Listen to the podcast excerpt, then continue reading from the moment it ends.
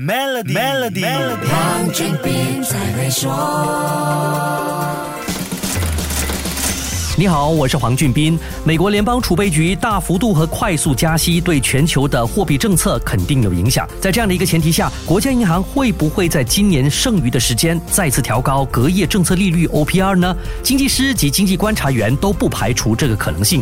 今年七月份和十月份都可能再次加息，但不要担心，加息的决定应该会在国内经济持续释放复苏信号时才出现。来听听马来西亚经济研究院研究员肖赛子。博士怎么说？如果基于对第二季度的经济成长表现，特别是受这个开斋节的一个呃季节性的一个消费拉动的情况下，如果会优于第一季度的话，那可能可以在某种程度上证明马来西亚的这个经济复苏的脚步确实已经开始逐渐的非常向好的一个态势，已经走上了非常明显的一个正轨的情况下，我想这个时候去做这个加息的动作，可能也是一个非常合适的明智之举。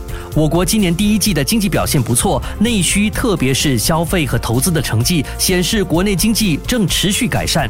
第三季的情况预料会是国行决定加息力度和次数的关键。为什么呢？第三季度其实是一个相对没有任何季节性消费能够推动的一个季度。那如果第三季度的经济成长表现，国行对它的预测也相对比较乐观的话，这一次的试水温后，市场上的一个消化能力，或者是说借贷的一个活动，仍然能相对比较活跃的。话就会进一步增加国行在第三季度做一次加息的动作的一个信心。如果以上两个条件都达标的话，今年就有可能在七月和十月再次加息，否则也有可能在十月份还有一次加息的动作。我们就静观其变吧。好，先说到这里，更多财经话题，守住下一期 Melody 黄俊斌才会说。黄俊斌才会说。